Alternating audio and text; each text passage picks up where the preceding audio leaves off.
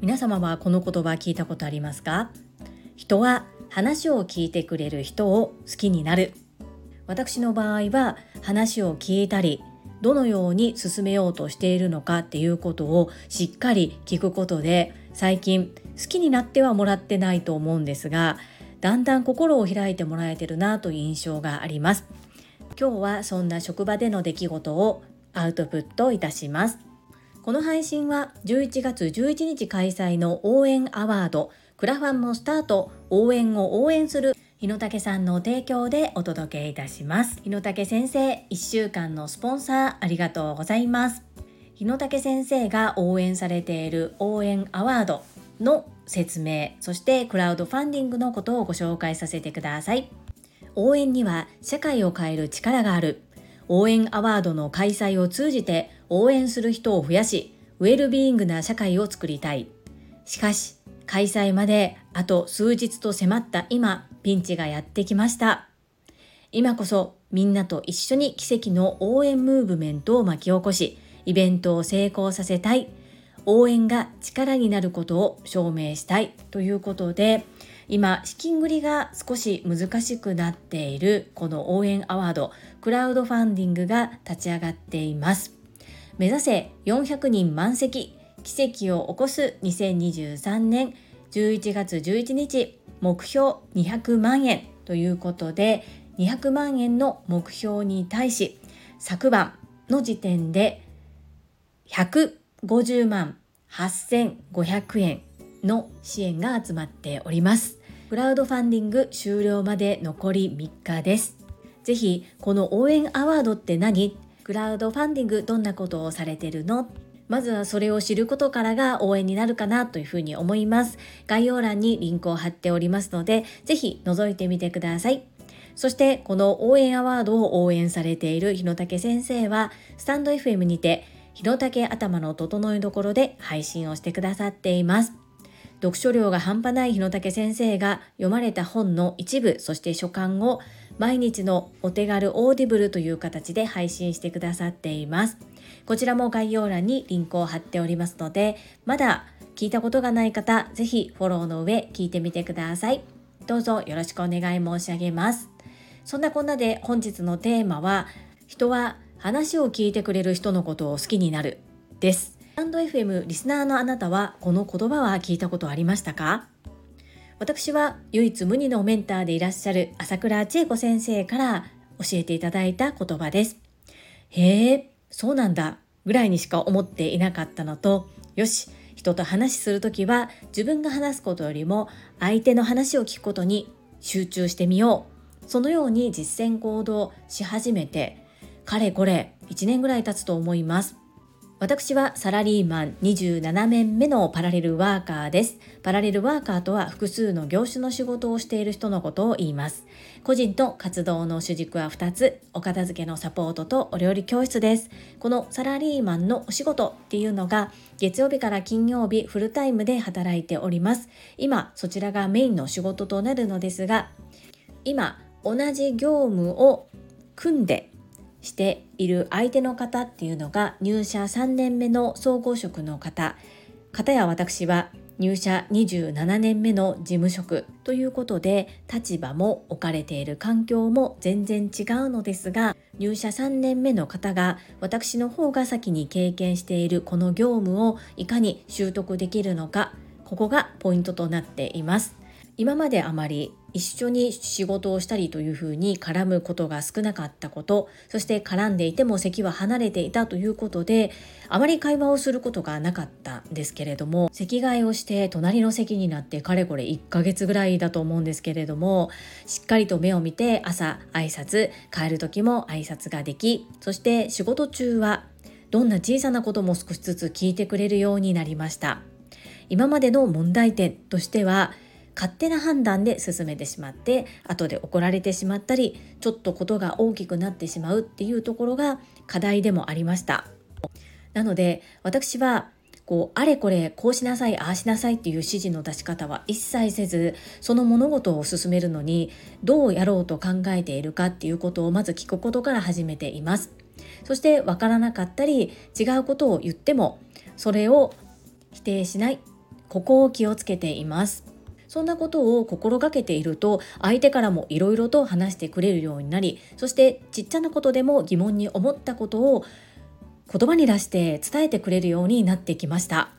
報告連絡相談ができないのがダメではなくできないからこそこちらから積極的に聞いて確認をする。そうすることでだんだんとそれを同じようにしてくれるようにもなってきているかなというふうに思います。そして上司のところに行って一緒に何か報告するときは必ずその方がやってくれたことを〇〇さんがここまで確認してくださいました。〇〇さんがここまでやってくれましたということで私一人の手柄みたいに聞こえないようにちゃんと相手の方がどこまでしっかりやってくれたからこその今これがあるというふうな伝え方を心がけています。昨日のことです。少しイレギュラーな対応がありました。100点を目指すならそのやり方ではない。でも彼が考えて出した結論時間との戦いの中でこうするのがいいのではないかというのを嘘をつかずにしっかり私に伝えてくれたんですね。なので悩んだんですけれどももし万が一何かあったら私が上司に謝るので一旦それでやってみてくださいというふうに言いました。わかりました。と言いながらも少し迷いがあってやっぱりその100点の方のやり方の方がいいんでしょうかっていうふうに聞いてきてくれていました。なのでできればそっちがいい。それが一番いい。だけども試すって聞いたらやってみたいですっていうふうに言っていたのでやりましょうということで進めたんですが結果的にその彼のやりたいと思ったやってみたいと思ったやり方をせずにして解決することができました。ちょっと抽象的な言い方ですごく伝わりにくいかなと思うんですが子育てと重ねてしまっているところがあって恐縮だなと思いつつも、まあ、このやり方もありかなと思っているんですけど怪我をしないと痛いということに気づけない。失敗をしないとあこのやり方はやっぱりダメだったんだっていうことに気づけないことってあると思うんですね。でそれが致命的なことでお客様に迷惑をかけてしまうようなことであればやるべきではないと思うんですけれども今回の場合はまあ私が何とか尻拭いすればなるだろうっていう感じだったので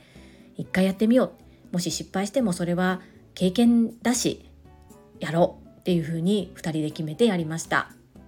同い年の同期の方とは結構積極的にコミュニケーションをとっていて笑顔を見せている方なんですけども年上の方とかこう仕事面になると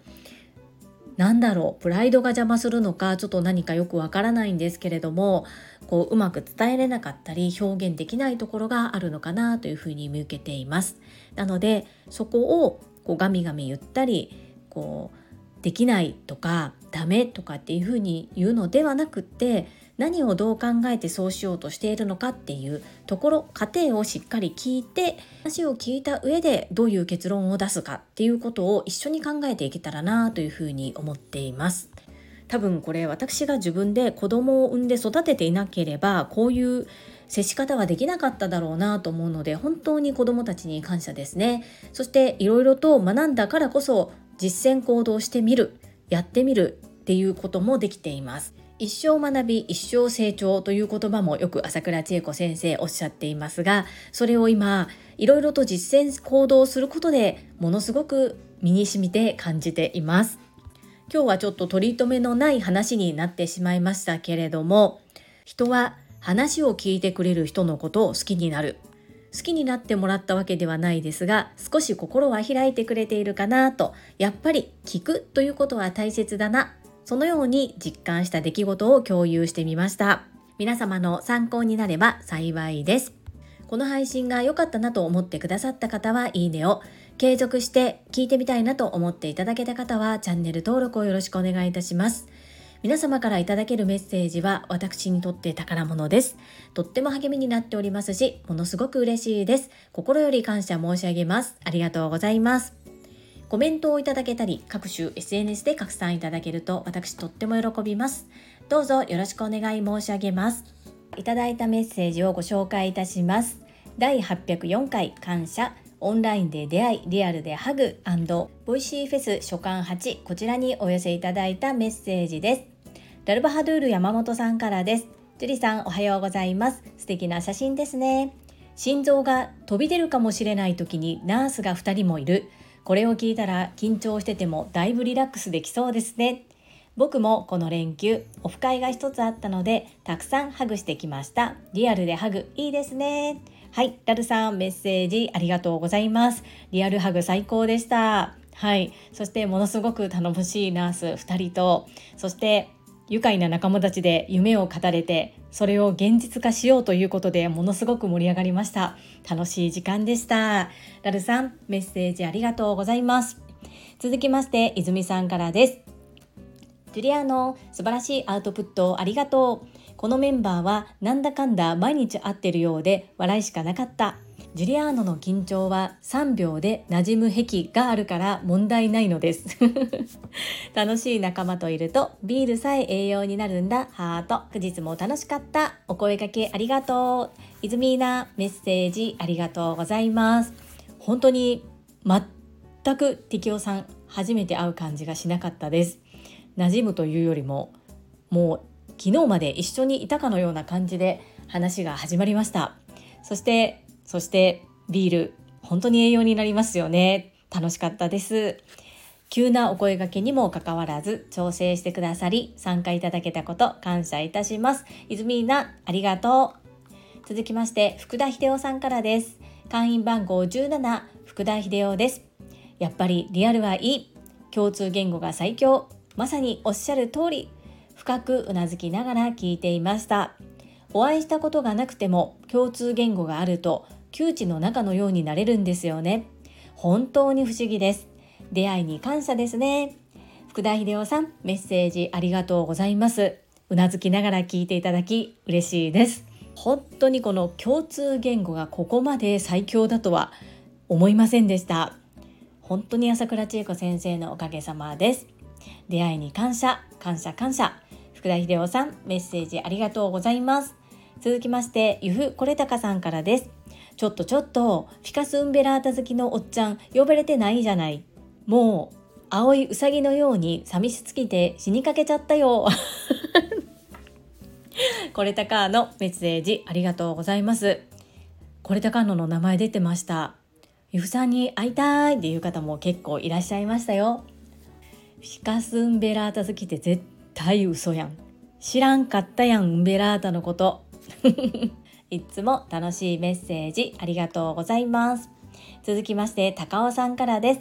ジュリさん、昨日は急なお誘いにもかかわらず、ジュリさんに会えて、みんなと会えて、本当に嬉しかったです。ありがとうございました。あれ？初めてだったっけ？という感じでしたね。みんなで夢や妄想を語り尽くして楽しい時間でしたね。また遊びに行きます。力夫さん、メッセージありがとうございます。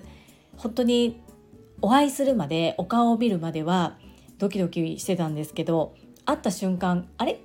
なんだか懐かしいなっていう感じに思ってしまいました。そして夢や妄想は妄想ではなく現実化しますね。あれは現実化したらすごいことになりますね。というかするしかないですよね。適応さんお引越し楽しみにお待ちしております。また遊びに行きますこれ書き間違えてるかもしれないです今度家選びに行きますかもですね。ティッキオさん、メッセージありがとうございます。そしてこの度は私に会いにわざわざ時間を作ってくださり本当に感謝申し上げます。ありがとうございます。続きまして石垣島のまみさんからです。樹里さんこんにちは。リアル適用のアウトプットありがとうございます。適応さんの初めて会ったような感じじゃないのわかるわ。サバサバしててどっしり構えてる適応は私と通じるものがある。私の名前もちょいちょい出してくれてありがとう。はい、マミピメッセージありがとうございます。そう、マミピが神戸に来てくださった時と、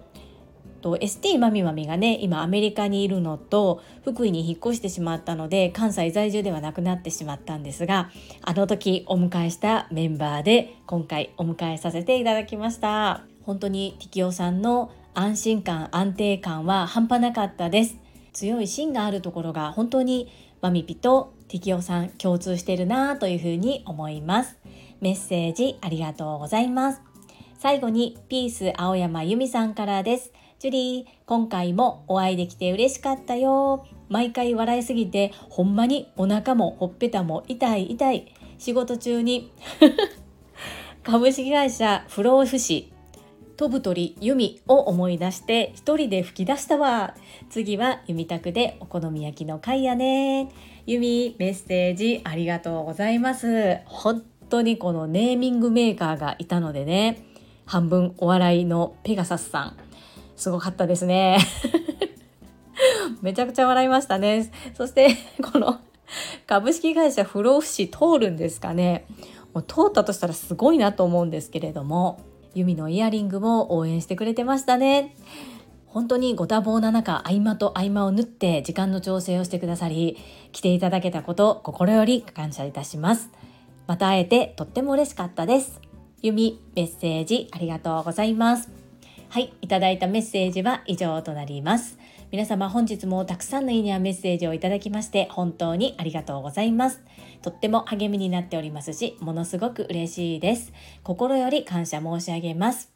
最後に2つお知らせをさせてください。1つ目、タレントのエンタメ忍者みやゆうさんの公式 YouTube チャンネルにて私の主催するお料理教室ジェリービーンズキッチンのオンラインレッスンの模様が公開されております。動画は約10分程度で事業紹介、自己紹介もご覧いただける内容となっております。概要欄にリンクを貼らせていただきますので、ぜひご覧くださいませ。